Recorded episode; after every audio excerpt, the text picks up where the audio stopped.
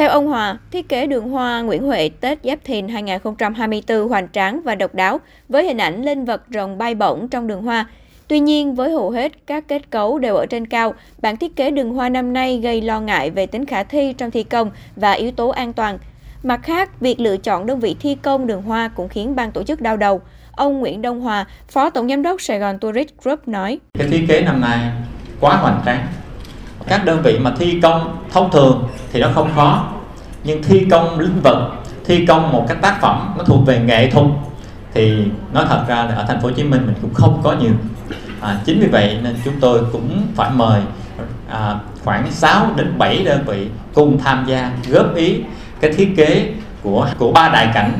Ngoài ra, công tác tìm kiếm nhà tài trợ đường hoa cũng gặp khó khăn. Đến thời điểm này, vẫn chưa có nhà tài trợ chính. Trong khi đó, dự kiến chi phí hoàn thiện mỗi linh vật rồng năm nay cao gấp 5 lần so với các năm trước. Theo ban tổ chức, đường hoa Nguyễn Huệ Tết Giáp Thìn 2024 sẽ gây ấn tượng mạnh cho du khách ngay từ cổng chào với linh vật rồng dài hơn 100 mét.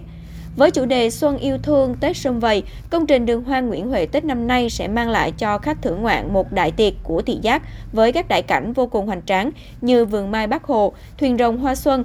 Du khách còn được dạo bước ngoài mạn thuyền, chiêm ngưỡng hoa lá hai bên. Khép lại chuyến hành trình khám phá đường hoa Nguyễn Huệ 2024 là đại cảnh nhất Đại Thăng Long lớn nhất trên đường hoa với diện tích hơn 1.000 m2.